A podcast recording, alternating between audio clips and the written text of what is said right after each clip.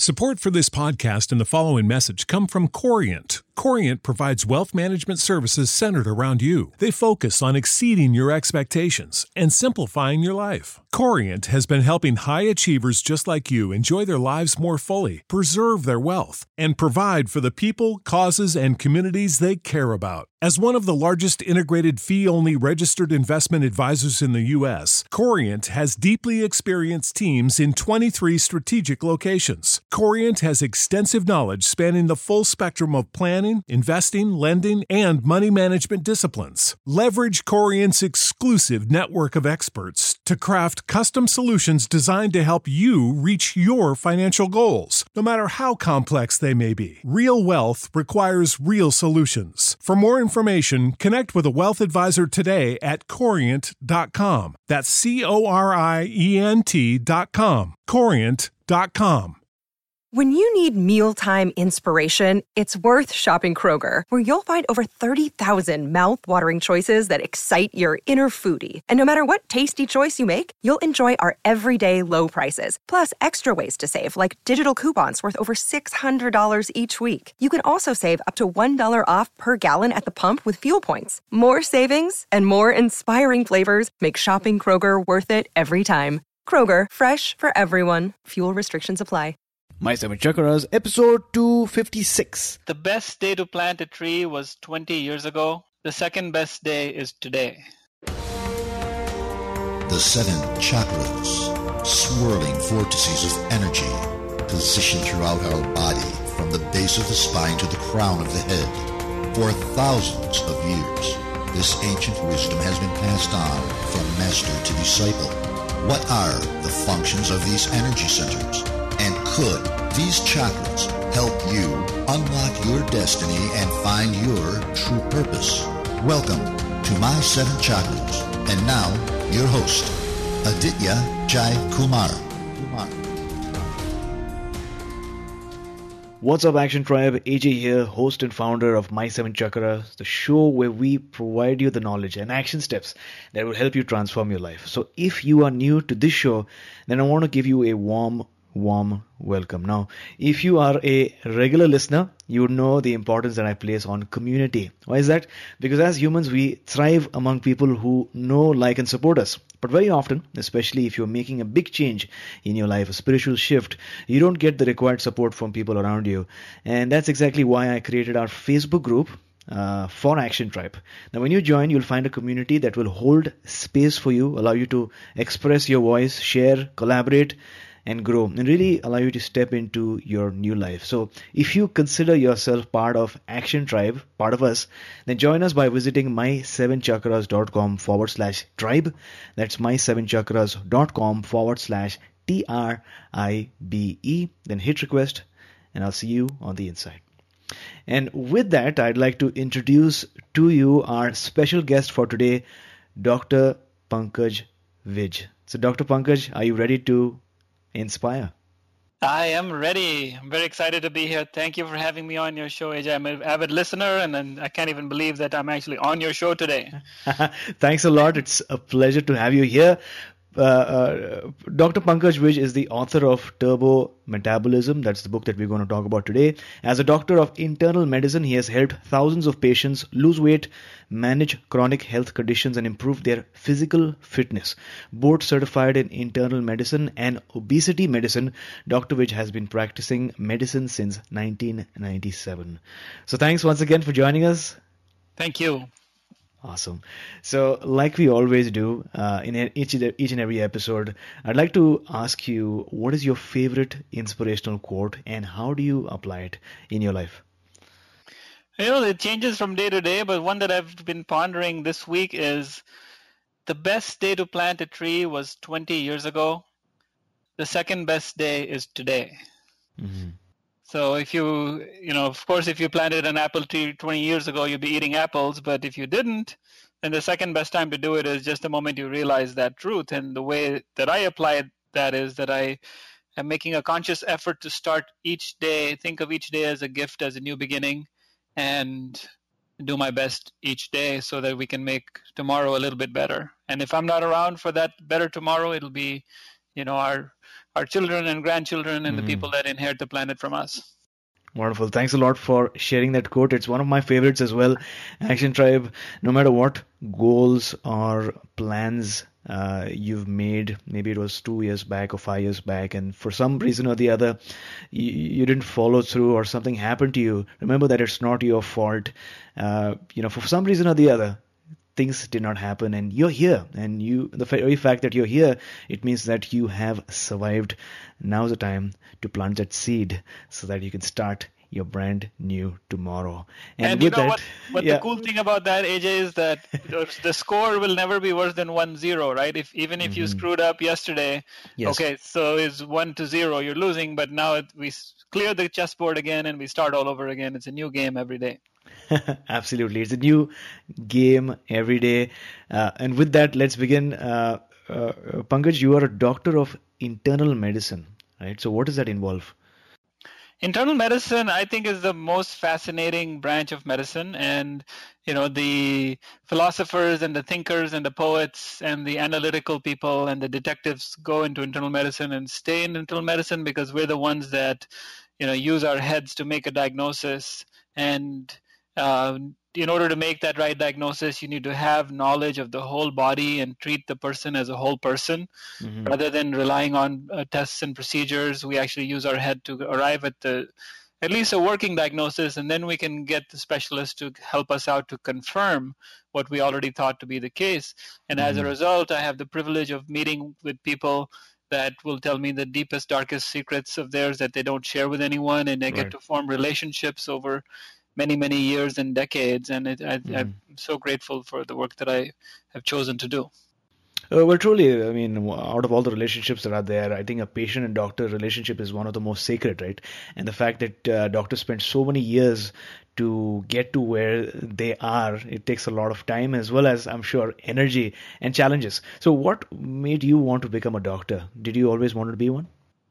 Well, I had an uncle who was a doctor, and you know, uh, my brother and I thought that he was really cool. And but you know, as a kid, you fantasize about things more from just the physical appearance of things. Yeah. Oh, he gets to wear a white coat, and everybody says, "Oh, Doctor Saab is here." You know, Saab is a respectable way of uh, uh, addressing someone in back home in India.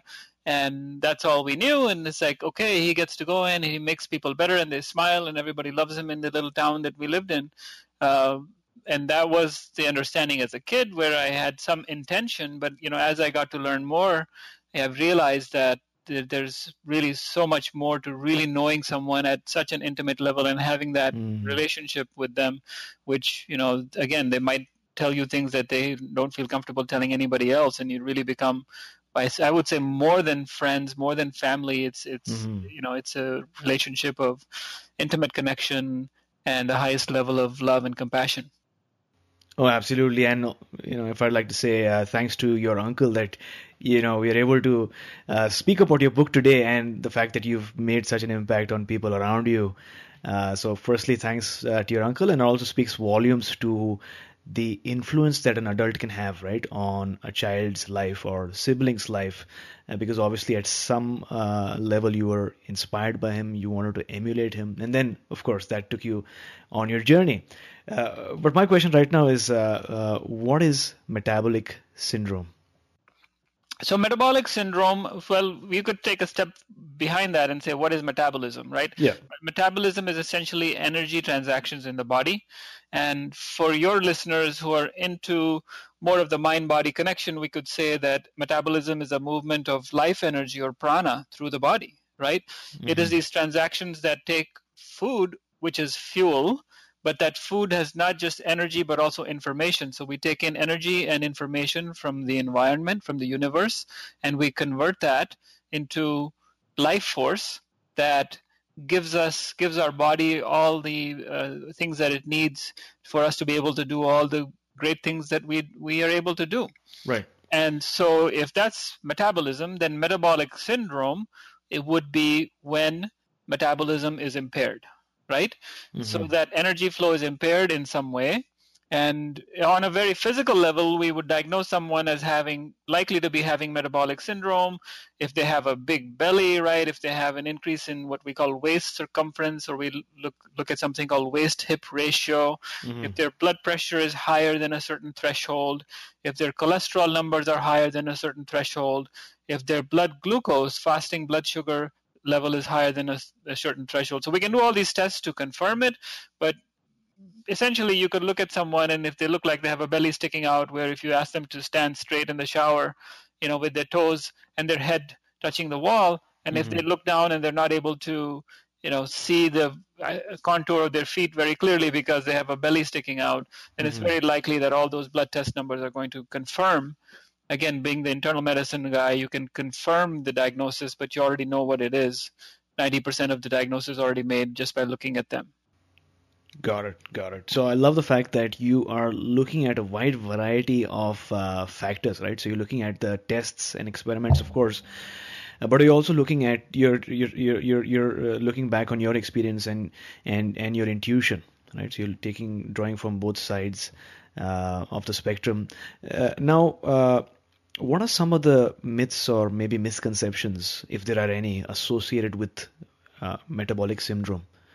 Well, there are a lot of misconceptions about it, and that was the reason why I chose turbo metabolism for my book because right. in working with people with high blood pressure and diabetes and that are overweight, obese, having heart problems, and they, you know, everybody wants to lose weight, and yes. everybody thinks that there's something wrong with their metabolism, and eh, to a large extent, that's a myth. The myth is that only about 1% of people are actually born with some sort of defect in their metabolism. The other 99% have impaired metabolism because of environmental factors, because of decisions that they are knowingly or unknowingly making. Right? Sure. These are diet decisions, these are lifestyle decisions, these are decisions about how we manage stress, how we sleep, how our relationships are, right? So it goes, you can peel the layers of the onion and get deeper and deeper and deeper from the physical to the mental to the psychological to the spiritual, mm-hmm. and uh, it, it, it, so it's it's at all those levels that that we have to look at the person and then help them figure out what's the cause of the problem. And likely it's something that's that that they either decided to do or were in an unfortunate situation where that decision wasn't entirely theirs. But the bottom line is that they, you weren't born with an impaired metabolism. So that's the myth number one is that 99% of people don't have anything wrong with their metabolism. It just needs to be tuned up. Mm-hmm. Got it, got it. And the fact that you mentioned uh, so many different things, right? Your, your, the, the amount of sleep that you have, your relationships, your environment. I mean, you know, we, we, we, we read about so many chemicals that we might be accustomed to, we might come across that have an effect on our bodies, right? And then your thoughts, your emotions. So many, we talk about many things here, right? So when a person is diagnosed uh, with some sort of a chronic disease and the person realizes that at some level uh, this person has to make a lifestyle change right? So that can be an overwhelming experience right? And very often uh, people might say uh, you know i want to make a change but i don't know where to start because of so many factors that i have to consider. So how should a person go about thinking about making this uh, this lifestyle shift yeah, it's like the old old uh, little kids joke about how you eat an elephant, right? How do you eat, a, eat an elephant? yeah. You eat it one bite at a time, yeah. right? So you got to start wherever you are, and and yes, you know, a lot of things could be um, out of out of tune, out of whack, but you start where you are and you pick up something that you think you can do, right? And that's in working with people and counseling them. Yeah. I try to identify where we can meet, right? Where we can shake hands. Okay, mm-hmm. you know, it would be really hard for you, Mr. Couch Potato, to go and run a marathon tomorrow. Oh yeah. But here's what you can do: is maybe stop drinking beer, or you know, what is one thing that you can do? Maybe you can try to get at bed, get to bed, set an alarm to go to bed, just like you set an alarm to wake up in the morning. Why don't you set an alarm in the evening so that you know you start your bedside bedtime routine at 8:30 or 9 p.m. so that you can be sleeping at a reasonable time yeah. or you know what you can't do 50 push-ups can you do one push-up right let's start where you are yeah. and we can build on that maybe you can't change breakfast lunch and dinner but would you be willing to consider you know just changing one meal right just having a nutrient dense plant rich big salad just for the lunch and you can keep your breakfast and dinner the same so let's find out where we can shake hands and meet and uh, without any judging or shaming. We will build on what we have. And you know, Rome wasn't built in a day. Yeah. Warren, Warren Buffett didn't build his huge snowball in a day, and it'll take time. But if you're committed and if you're willing to stick to this behavior, you know, you you can accomplish it. And and I can show so many examples of people that have. Got it. So I love the fact that you uh, realize and and through a lot of experience of course is that uh, a big change is, is, is difficult right? Because if, even if you attempt that big change uh, the person might feel that it's impossible and go back to their previous uh, lifestyle and pattern. And i love the examples that you've given uh, as far as sleep is concerned. You know if, if you've been sleeping very late try to sleep a bit early so that you can get adequate sleep whether it's diet don't change everything just change one uh, one meal per se. Become once take one step towards becoming more healthy or even if it's exercise just visit the gym.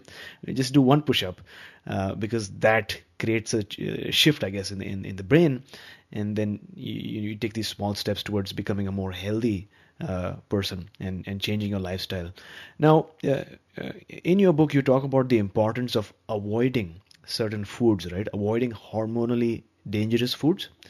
Uh, so, could you talk to us a bit about uh, about what these foods are? Yeah, there's so many hormonally dangerous foods, or I would say things that are not really even food, right? There's substances mm. that are mimicking as food that have infiltrated our uh, food chain and then become part of it, and now they're hyper palatable. They're familiar and convenient, right? So right. people look at food as being the first thing that somebody says it needs to taste good. And the yeah. second thing is, right, it needs to be something that's familiar. And you don't, don't tell me to eat something that I can't even recognize and I've never seen it before. And uh, if it's conveniently available, then I'll do it. If it has to, you know, take me three hours to make dinner, then forget about it. Mm-hmm. Uh, and so, in that process of making things convenient and hyper palatable, we have allowed so many things to enter into our into our kitchen pantries, into our refrigerator that shouldn't be there. I'm talking about processed foods with ingredients that you couldn't pronounce, you know, yeah. ing- ingredients that your grandparents wouldn't recognize that have, you know, 50, 60 ingredients on the side of the box or the package is probably something that's not even edible. Yeah. And they're loaded with chemicals, they're loaded with pesticides, they're loaded with preservatives, things to increase shelf life, give them color and, you know, mouth feel, and sometimes they taste really good too, and you get addicted. They are actually designed to be addictive. Yes. So that so that would be a no-brainer, right? Get rid of as much processed food as possible. Eat close to the earth. Eat foods that have had less steps between that food leaving the farm, making its way to your plate. Okay. But then in that same category, I would put alcohol, right? And every day there's a new study saying, hey, alcohol is good for you, and then everybody, all the drinkers get really happy. Yeah.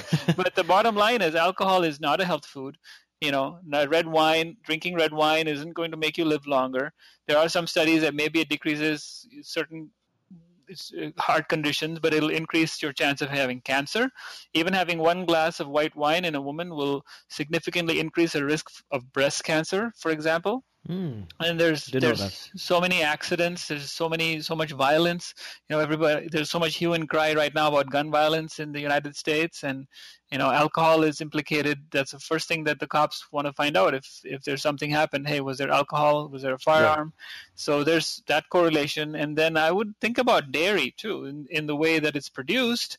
It's mass produced in these dairy farms where all the milk gets homogenized, these they're, mechanized uh, dairy operations where these cows are just lined up and they're being yes. milked year round. They're being given chemicals to keep them lactating.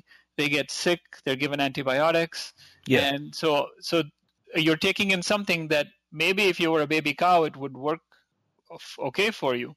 But now you're taking in really a body fluid of another species with 60 Right. different, you know, active hormones that work really well for the cow and make the help the calf grow into a full-grown cow very quickly. But as human adults, I'm not convinced that uh, that we should be drinking as much milk as you know the advertisers uh, tell us. So so those would be some examples, and, and there's many many more. Agreed. Now, here's a question that I have, and uh, I think you would be the right person to uh, answer this question: Is the idea of uh, dairy, right? I mean, there's a lot of research that tells us that it's not as healthy as people say it is. Uh, well, on the other hand, there are some people who say that you should, you know, like a blanket statement, like you should avoid all dairy, right? Uh, uh, and you know, coming from India, uh, you, you would agree that cow is uh, you know uh, an animal that's highly respected and everything is revol- revolves around the cow right uh, dairy products and milk and even krishna right. the indian god was all about milk so you know is it, is it just some type of dairy is bad or is, are humans not designed to consume dairy uh, overall well, I think it, both of those statements would be partly true. Uh, mm. You know, you talk about the milk that is described in the scriptures that Krishna was actually he was a, a uh, what do you call it? A cowherd, right? He yeah. he had cows and he would take care of cows, and he came from a family of essentially what might be called dairy farmers right now. But this was, yeah. you know, th- those cows and that milk was, you know, my grandparents had a cow, and they had mm. that cow was the personal cow that was in their backyard right. right and they took care of it like a family member or much like somebody would take care of their their dog or cat it had a name they would right. feed it they would talk to it and that milk would you know so you're knowing what's going in to that animal to produce the milk that it was producing. Correct. And right now, again, we don't know. It's it's it's homogenized from maybe ten thousand cows' milk. This all mixed together, along with the pus and everything else, body fluids that are getting in there, and, and the emotions, I guess, right? and the karma. That's absolutely, and yeah. more more so, you know, you're taking away something that's meant for its baby, right? This for is baby, yeah. baby formula for the cow's kid, and instead you're saying hey i'm not even i'm a grown up adult and i'm going to drink your baby formula and your baby can you know stay right there and you can look at your baby crying for for food but we're going to mm. take away all his food um, so and then there are a significant significant number of people that actually have some sort of low grade inflammatory response to to dairy in general even if yes. it's you know organic and, and and all that stuff so i think in general if someone is sort of struggling with their weight or chronic diseases, it would be a good idea to try giving up dairy. And like, a, uh, I mean, in my whole book, I'm, I'm very open-minded. This is about open-minded experimentation. Yes. You know, we have to figure out what works for each and every individual person.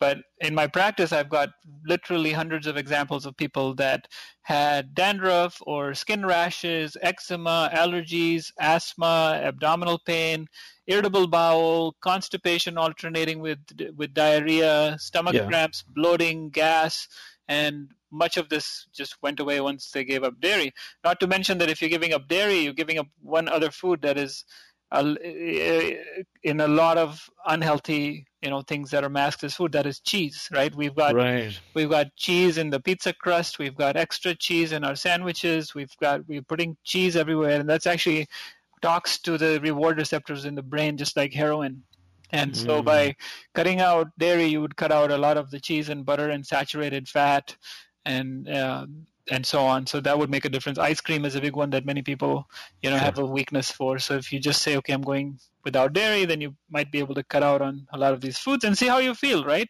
Check it out, see how you feel, do it for six to eight weeks. If you like it, you can continue. If you don't like it, I'll give you your money back.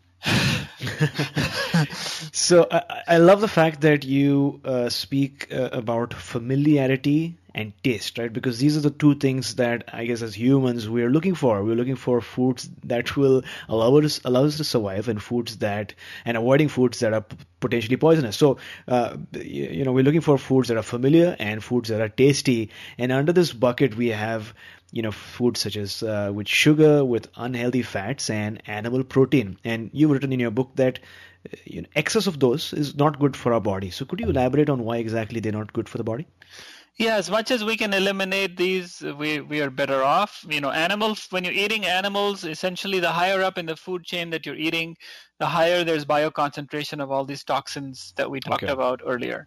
So, you know, if I'm eating, uh, you know, a cow, for example, you are much more likely to be picking up environmental toxins that were in the soil, whether it's heavy metals or arsenic or the pesticides such as Monsanto's Roundup, you know, glyphosate that was sprayed on the fields, which, which, and, you know, in the United States, these commercial agriculture feed operations, CAFOs, uh, use corn and soy. Why? Because corn and soy are cheap, and yes. because they're subsidized by the government.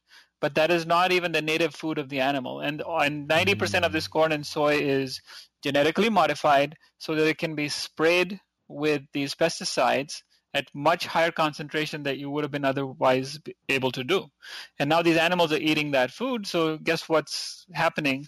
You get where that all that chemicals is being concentrated in the flesh of the animal, which we then consume. And you know, as far as you know, uh, the the whole system is is just rampant with really manipulation, right? This greed. Yeah greed to sell more in, without regard to the health effects. You know, these multinational fast food companies, commercial food companies spend billions of dollars in designing yeah. foods to be more and more addictive where they proudly say you can't just have one because they know that once you have one potato chip, you're going to eat the whole bag. Right, that's so true. That's so true, and the fact that you have so many advertisements uh, that are designed to make you rush to the nearest grocery store and inquire about the new flavor that they've come out with. All of it, I guess, is designed to make you addicted to the Absolutely. food. Absolutely, yeah. So you talk about familiar, right? So one way yeah. of being familiar with something would be that you heard it from you know your, your, great grandmother and your grandmother and your mom and your dad and your brother mm. and your mm. sister but the other yeah. way to have something familiar is to put it in the ad on television, right? So, yeah. you know, the sales and marketing people know that you have to hear a message seven times before it sinks in. So we'll show you mm-hmm. that ad of, you know, some famous person, you know, after a football game or a basketball game, they're eating this particular kind of cheeseburger or right. they're drinking this particular beverage. And if you see that over and over enough time, and if some, someone that you admire right? And now you're familiar with that product, and the moment you see it in the store, then boom, you say, "Oh yeah, this is what, you know, my favorite uh, uh, Steph Curry was drinking this Gatorade, yeah. so this must be really good, or Shaquille O'Neal, or you know whoever it is that uh, that you admire, and they look for those people that that people emulate, mm. right? Correct. And that's Very how true. these athletes get so many endorsements. Oh, absolutely. I mean, I just uh, heard about uh, you know this ad that they used to run. I think this was maybe 20 years back. Uh, Winston tastes good, mm. just like a cigarette should, you know. And it, I guess, it was uh, ingrained in the subconscious uh, mind of everyone. And, and, oh, there's some really interesting ads actually saying you know 90% of doctors prefer yes you know such and such cigarette and Lucky Strikes because Lucky Strikes feels so good after a long day of work. It's soothing for the throat. Yeah. And uh, they were actually marketing, and then you know some of my friends that are older doctors say, "Oh yeah, we used to be smoking cigarettes right in the operating room, or you're out, you know, you're delivered somebody's baby, and you know there's wow. cigarette smoke right in the delivery room, so that the newborn child can get initiated." yeah, yeah, and, and and also what comes to my mind is what are some of the accepted uh, routines or truths the, today that you know 50 years from now will be like, wow, did they even eat that or did they even consume that? That's really surprising, right? yeah, and what's what's what's heartwarming is actually the newer generation, right? The generation, millennial generation now, and and the younger kids are are a lot more aware than their parents about some of these things, mm-hmm. and and that's that's really a positive positive change. That if these guys are now aware, then they can they won't make the same mistakes that their parents made. They'll they'll make some other mistakes. Maybe they'll get, you know, as they say, scrolling is the new smoking. So they're all hooked to their oh, yeah. to their screens. Uh, now, now, Pankaj, I'm a big fan of uh, intermittent fasting. Yes. Uh, you know, I, I found that it's worked for me. I discovered it, I think, about maybe a year back or so. And what I do is I skip my breakfast. And you've written about uh, meal frequency and, and fasting windows in your book. Uh, so could you tell us a bit more about why fasting is good for the body? Right. So, so until now in this interview, we, we've talked about sort of meal composition, but yes. when you think about meal timing and meal frequency, that's where you know your question of intermittent fasting comes in. And I, li- I like to think about everything in a historical sort of evolutionary perspective. And again, mm. if hmm. we think back in our evolution, right, we didn't evolve eating breakfast, lunch, and dinner and snacks in between, right? If you yeah. were a, a hunter gatherer man who's out, you know, looking for food in the forest, they, they they weren't ringing a bell at 12 noon and saying ding ding ding it's lunch break mm-hmm. right and everybody opens their lunch box they would yeah. you would find food when you found it you would get to eat if you didn't find food then you wouldn't get to eat and right. our body is actually designed for that really well so because that's how humans have been for hundreds of thousands of years. So we've got this intricate system of storing energy when it's available so that we can use those energy stores when it's not available in mm. times of famine. The problem is that in 2018 there's no famine, right? So we just go from feast to feast to feast to feast, and right. so we're constantly in that fed state. When in in that fed state, when we are in that fed state, the insulin levels are high. Insulin is a storage hormone. It says, okay, let's store this energy because that famine is coming soon right? So we we but we stay in that part of the cycle because the famine doesn't come. So we keep storing and storing and storing. Insulin levels stay high high high and we don't go into ever into burning that fat. So when you're when you're intermittently fasting you're sort of cycling through phases of being in the fed state and being in the non-fed state. When you're in the non-fed state, insulin levels will go down.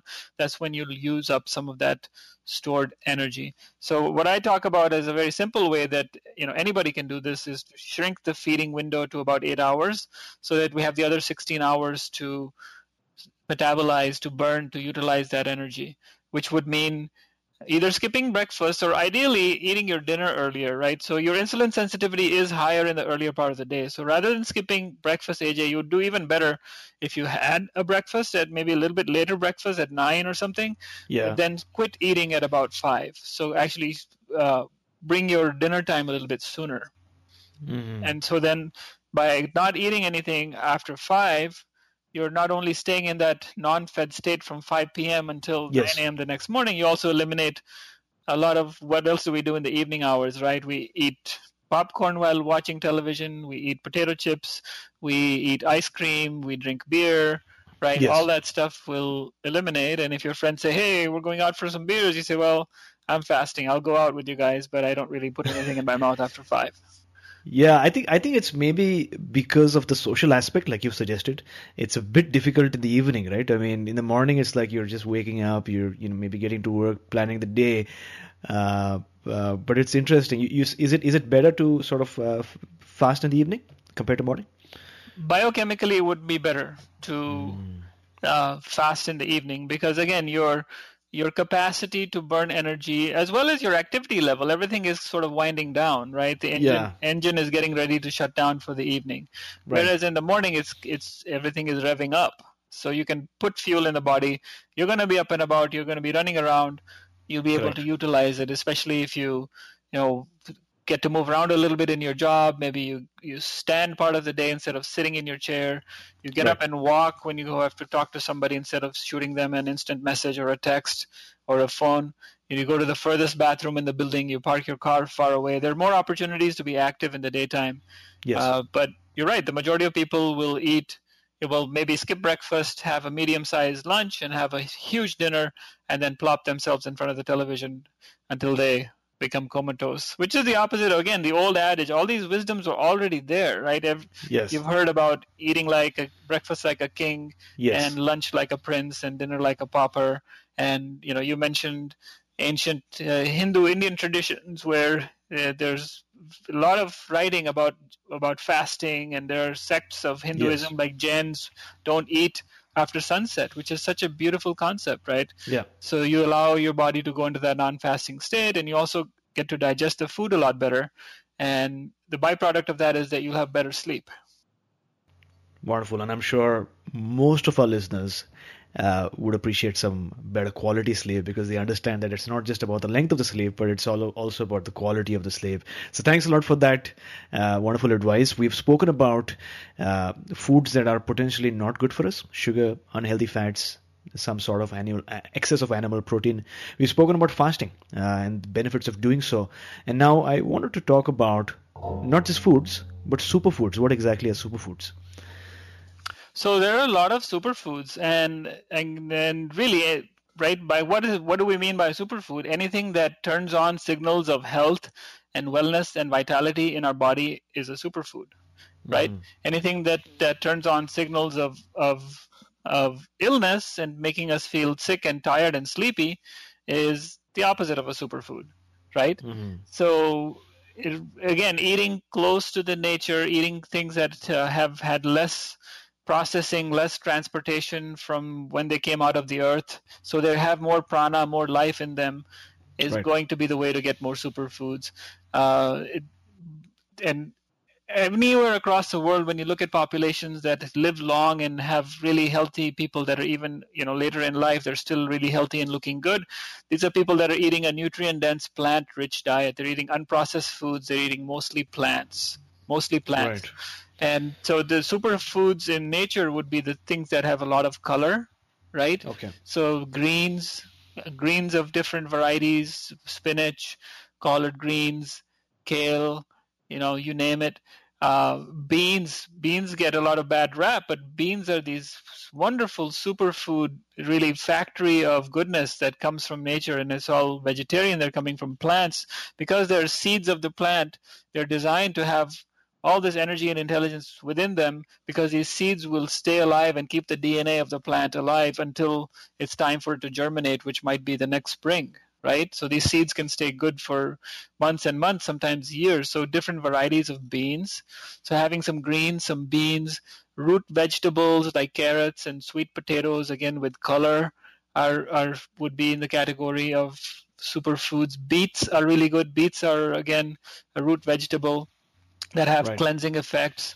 And again, in our Indian food, we eat things like okra and yeah. uh, bitter melon those have uh, really good cleansing properties for the body. Mushrooms and onions. Mushrooms and mm-hmm. onions are in the category of superfoods, and then the big ones are berries and seeds again. So, so if you think about a salad, you can think about having lots of greens in it. Have some beans. Beans will give you the protein as well as some complex carbohydrates with fiber, right? Some right. onions with for some antioxidants mushrooms have some protein, some antioxidants, as, and fiber, which will go undigested and it will form food for the gut bacteria. And you put some berries on top, that'll give it some beautiful color, a little bit of sweetness, a little bit of tartness, and mm-hmm. you can top it off with some sunflower seeds or pumpkin seeds. And I try to have that kind of lunch every day and, and something like that since I switched to doing that, I find that I'm so much more energetic in the second half of the day when I'm working, and uh, you know don't feel like I'm sluggish and I need to be chugging down cups of coffee and tea just to stay awake. Right. And you don't get bloated too. Oh, absolutely. Uh, and uh, as we speak right now, it's uh, 2:42 p.m. Uh, in Vancouver, and the fact that we're speaking about foods is making me hungry because I got to break my fast. Right? I, I, have I've uh, I've skipped my breakfast, but you know, wonderful topic. Now, I'm sure that listening to your advice, a lot of our listeners are sort of uh, re-evaluating. You know, where do we buy our foods from? What sort of food, uh, uh you know, are we eating? Uh, you know, probably opening the cabinets. What food is there? So uh, we, hear the term organic thrown around thrown around a lot, right? Because organic is supposedly better than the regular food. But but how does a person go about deciding what you know what type of organic to eat, uh, or you know what is good organic, or are there different levels? So what advice do you have around around sourcing of the food for the house? Yeah, that's that's a really really good question, and I think you already hit it on the nail because the first step is just being aware, right? Being yes. being aware of what you're putting in your mouth, and thinking, is this feeding disease or is it feeding health? That's the first question sure. that we should be asking, and.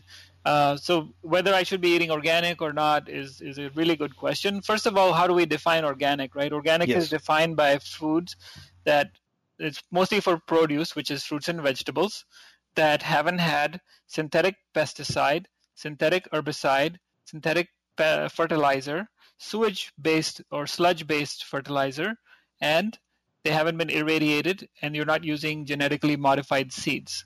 So those mm-hmm. are the mm-hmm. definitions that uh, if if you or I were a farmer and we want to get certified as organic, those are what that's what we need to uh, get. Those are the criteria that we need to meet. And the right. way that that would happen is and this was started in California. Uh, it was the first state that actually introduced organic foods, and okay. the certification would come from supplying seven years of soil samples. So you'd have to supply seven years of soil samples to show that your soil is clean. It doesn't have those things that I just named the synthetic right. pesticides, fertilizers, herbicides, sewage sludge based uh, fertilizers, no GMO seeds, and no irradiation. And if I can show that for seven years in a row, then I can go through this process and I can get certified organic. So there's the California Certified Organic Federation, I think it is CCOF, and now there's a UC, USDA certification yeah. as well. I'm sure you guys in Canada have your own certification system, which I would trust for the most part. If if something is labeled as organic, I would be willing to trust that if it's coming from the US or Canada. Not so sure if it's you know coming from China or some other place. Mm-hmm. Uh, as mm-hmm. but do you have to go to Whole Foods and spend your whole paycheck there? No. uh, do you guys have Whole Foods in Vancouver? Oh yeah, we do. Yeah. Um, and in fact, the fact that now Whole Foods is uh, part of Amazon, we might be able to order Whole Foods uh, online, which makes it good or bad. I don't know. oh yeah, so I mean, they're working really hard. To their credit, yes. they're really working hard to make organic foods accessible to right. ev- to everyone. But the number one purveyor of organic foods is not Whole Foods; it's Walmart, because the people that shop at Walmart, which would be, you know, not the same demographic that shops at yes. Whole Foods, is becoming aware and they're asking for organic foods. But even so, you don't have to go and buy everything organic. You can look at something called the Dirty Dozen, right? Okay. And I mentioned that in the book. So the Dirty Dozen are the top uh, uh, culprits as are being most contaminated with these pesticides and herbicides. And things like apples seem to be on the top of that list every year. They put that list out every year. So things like apples, strawberries, blueberries, um, all the greens, collard greens, spinach, cucumber, celery, peaches, pears, plums, are some of the examples of the things that would be in the dirty dozen. They happen to be my favorite things to eat, and they are all yeah. in the dirty dozen. So those we should try to buy organic when we can. On the other end of the spectrum, they have what we call the clean 15, and all this is in the book, so you don't need to be writing this down. Uh, but the clean 15 are things like bananas, avocado, pineapple. I think papaya is in there, onion, uh, broccoli. Those are relatively clean, so you don't need to waste your money on buying those organics. If you can just get the dirty dozen organic and uh, get away from processed food and junk food and eat more plant based food, stay away from uh, meat, dairy, and eggs as much as you can, I think you're going to be okay. Wonderful. Thanks a lot for that uh, splendid advice.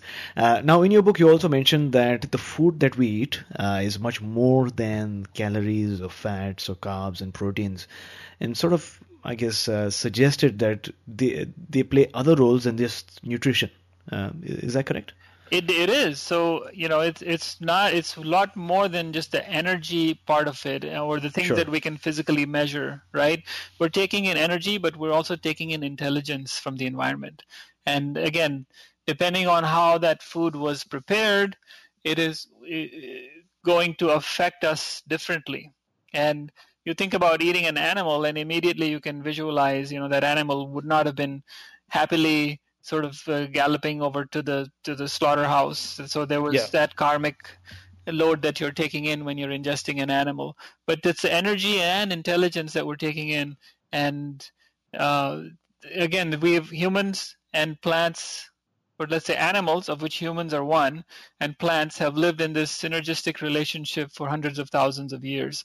And uh, we are designed to eat more plants, and the plants want to be eaten so that we, we ingest, for example, you an animal eats an apple or a mango, and it goes on its merry way, and it goes and poops somewhere 50 miles away from the original place and the mango is very happy because now the mango tree gets to spread its seed 50 miles away and that's how that species stays alive and gets to survive so it's this uh, mutually what we call symbiotic relationships that have existed in nature mm-hmm. and when we try to go and alter those relationships we do that at our own peril Got it, got it. So thanks a lot uh, for sharing. It's all about, I guess, going back to our roots as uh, human beings and uh, understanding who we really are. I mean, are we the farmers that we, uh, you know, say we are right now, or are we essentially hunters and gatherers, or did we spend a majority of our existence as human beings as hunters and gatherers, like you said, 100,000 years approximately, and then we became farmers, and then we got this predictable supply of food uh, in terms of breakfast, lunch, uh, lunch and dinner. Uh, uh, but but let's talk about a topic that people usually associate with unhygienic conditions bacteria. You've written that the typical human has a lot of bacteria in it, and the typical human has far more bacteria cells than human cells in the body, and 10 times as much bacteria as there are human DNA. And, and what's more is that there is good bacteria and there is bad bacteria. So, what exactly is good bacteria? Yeah, it's so fascinating, AJ, that we have a whole ecosystem within us, right? And hmm. it's 10 times more. So if you say you're AJ, are you really AJ or are you, you know, you're outnumbered by the bacteria within you? Right. And really they're the ones who are who are deciding what you do because they live in this intricate relationship where they're firing back signals and messages back to your biochemistry and their DNA is interacting with your DNA and that's the net result of how you behave and what happens to you is is is then the result of what this whole ecosystem is doing much like the planet earth right the, what what happens on planet earth is really what's going to be happening because of its inhabitants and right. we're just now starting to unravel this mystery just like the human genome project which uh, came about about 10 years ago where we were yes. able to identify which gene codes for what uh, there's something going on called the Human Microbiome Project, where we are actually just at the cusp of starting to understand what is the function of these trillions and trillions of bacteria of many different species that live within us. And connections are being made with autoimmune diseases, right? Again, and when we eat foods that alter that uh, gut blood barrier, so we have a single cell layered barrier that separates the dirty side from the clean side inside our gut. Mm-hmm. And if that barrier gets destroyed, then those things that shouldn't get inside our bloodstream are getting inside our bloodstream and activating the immune system and causing the immune system to then go haywire. And guess who's guarding that barrier? It's these bacteria. So I would right. say that the majority of those bacteria, over 90%, are actually our friends, just much like the earthworms in the soil.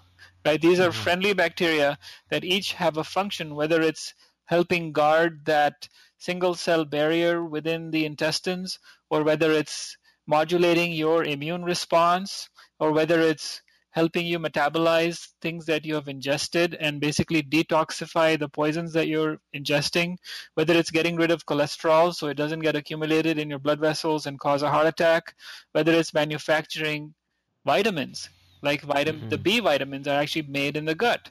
So if you give somebody a course, long course of broad spectrum antibiotics and you wipe out these friendly bacteria, they're going to end up with vitamin deficiencies. They're going to end up with a, a terrible infection, which is actually a big problem in hospitals called C. diff, Clostridium okay. difficile. It's a bad bacteria. It's a bad guy.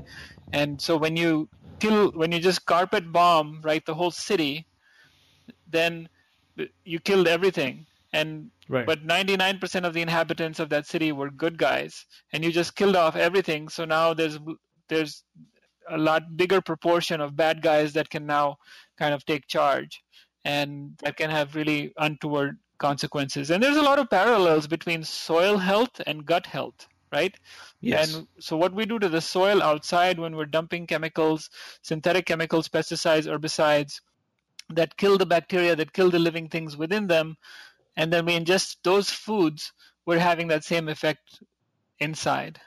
And we can do another whole show on this, but I'm I'm trying not to go on and on because I know we're short on time. Oh, absolutely. I mean, it's all about, uh, you know, finding out who we truly are, right? Or who we are truly hosting. That's so true. These bacteria. So, uh, uh, Pankaj, based on what you've shared, and thanks a lot for sharing so much uh, today, what is that one action step you'd like to recommend for someone listening to this episode right now? One action step would be to look at your meals and choose one meal out of the day that you're going to really eat for health right? Mm-hmm. You might not be eating all your meals, any of your meals for health right now, but choose one meal and make it a significant change where you're actually eating for health. And then you can eat for whatever other reasons you're eating familiarity, taste, social reasons for all the other meals. But start with one and see how that feels. To read the entire show notes for today's episode, including the inspirational quote, the book recommendation, and certain nuggets of wisdom that you might not have been able to capture right away, probably because you're driving, visit my7chakras.com forward slash 256. That's the name of the episode. www.my7chakras.com forward slash 256. Take heart again, put your dismal fears away. One day, who knows?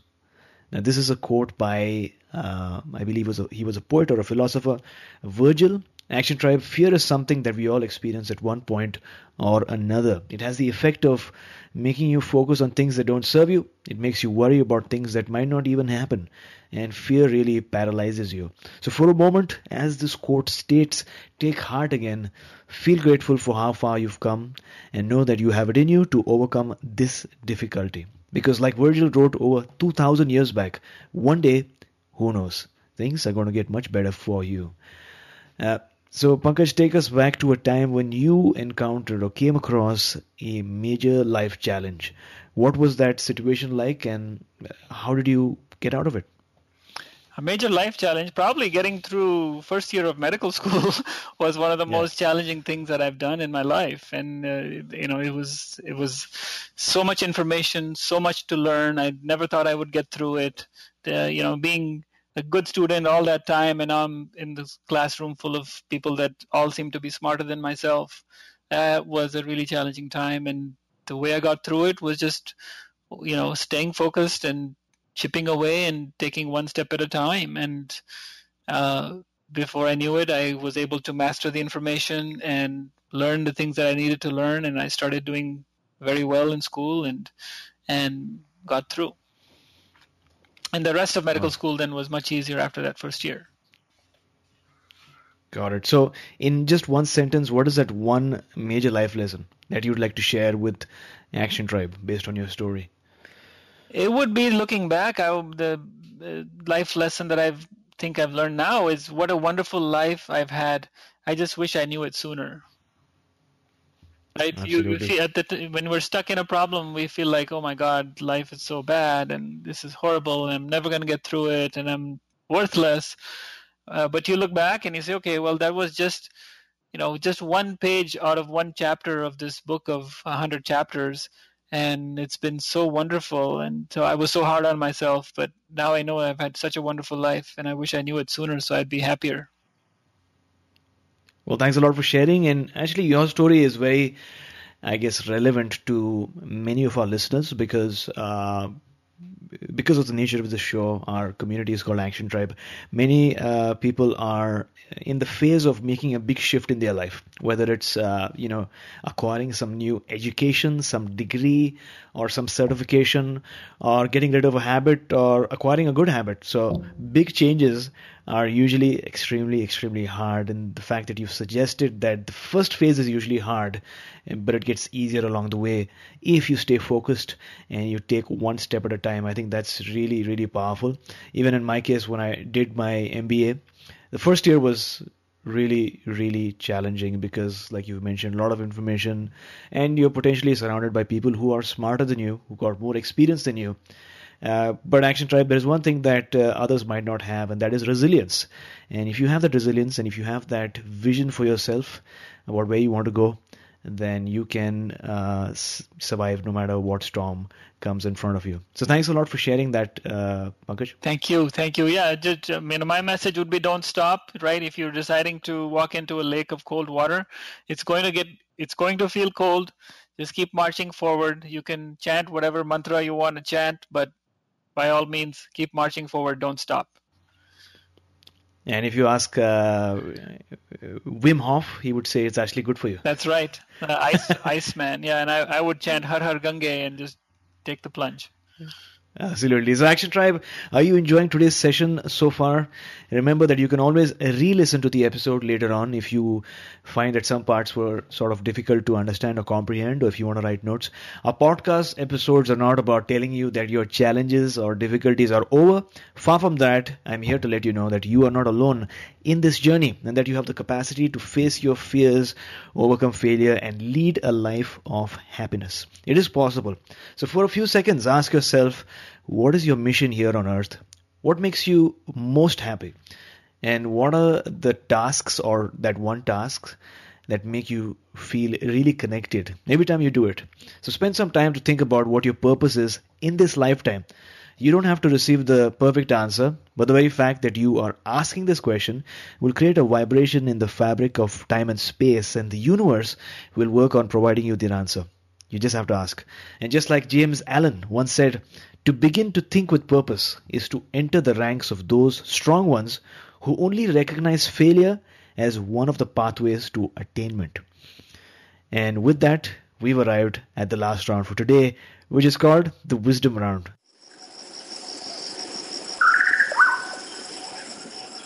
So, Pankaj, are you ready? Okay, bring it on.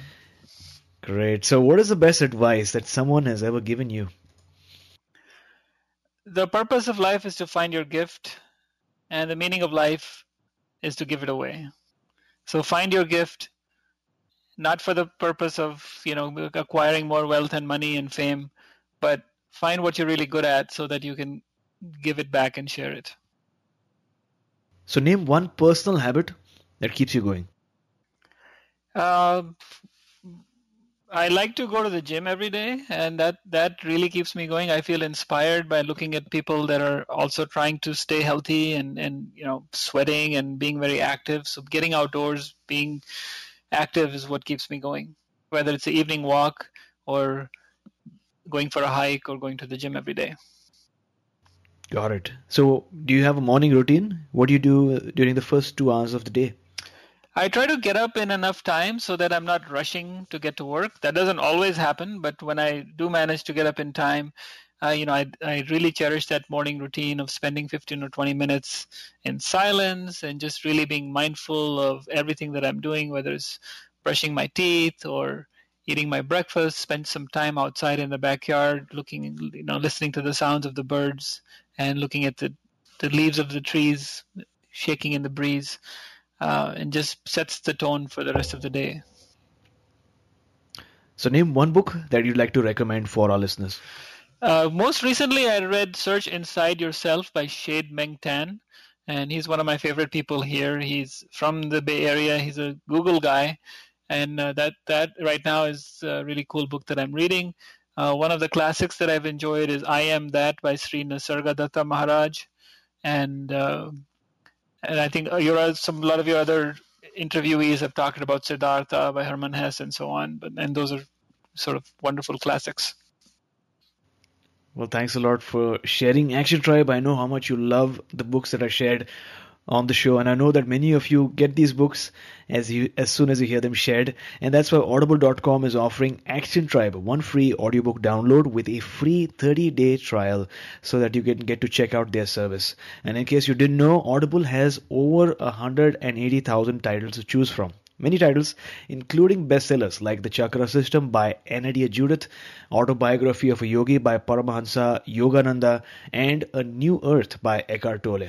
To download your free audiobook, go to my7chakras.com forward slash free book. Once again, that's my7chakras.com forward slash free book to start listening to your new book. As opposed to regularly reading a book, you can start listening to a book. So, uh, Pankaj, thank you so much for joining me today. It was a pleasure to chat with you and learn from you and uh, find out so much about uh, the world around us. thank you so much, AJ. The pleasure's mine. I've really enjoyed this conversation, and I'm sorry if I was rambling and going on a little bit, but I felt like I had so much to say. Thank you. Oh, absolutely. It was super, super useful, and I'm sure many of our listeners are actually taking some steps towards their new life. Before you go, tell us one thing that you're grateful for, and tell us the best way we can find you online. Well, I'm grateful for this opportunity to be able to talk to so many people. I never thought that I would have this this platform, this chance that this book has given me. I'm grateful for this uh, beautiful day today. I'm grateful for the chance to talk to you, AJ, and be on your show. And Thank you. the, you can find me at drvij.com, D O C T O R V I J. That's V I J, not V I G. drvij.com. And I'd like to put cool videos and links to things that I'm reading and pondering. And you can find information about my book, Turbo Metabolism Eight Weeks to a New You, there as well. So there you go, Action Tribe. If you want to make a change in your life, no matter where you are in the health spectrum, uh, if you want to change your diet, uh, the way you think, uh, you know, if you want to be more aware of the different types of food, like we're learning today, superfoods and the importance of bacteria in your body, and you must uh, consider grabbing this book, Turbo Metabolism, uh, which is available. Uh, it's available on Amazon, right? Amazon, Barnes and Noble, and local bookstores Absolutely. as well. Yes. Yes. So make sure you get it. Uh, and and to learn more about Dr. Vij, go to drvij.com. So, uh, Pankaj, thank you so much for coming on our show, talking to us about turbo metabolism and good bacteria, and taking us one step closer to a human revolution. Thank you, AJ. It's been a pleasure. Cheers. You are listening to My Seven Chakras. Go to my, S-E-V-E-N, chakras.com. Download your free gift, get inspired, and take action. Transform your life today.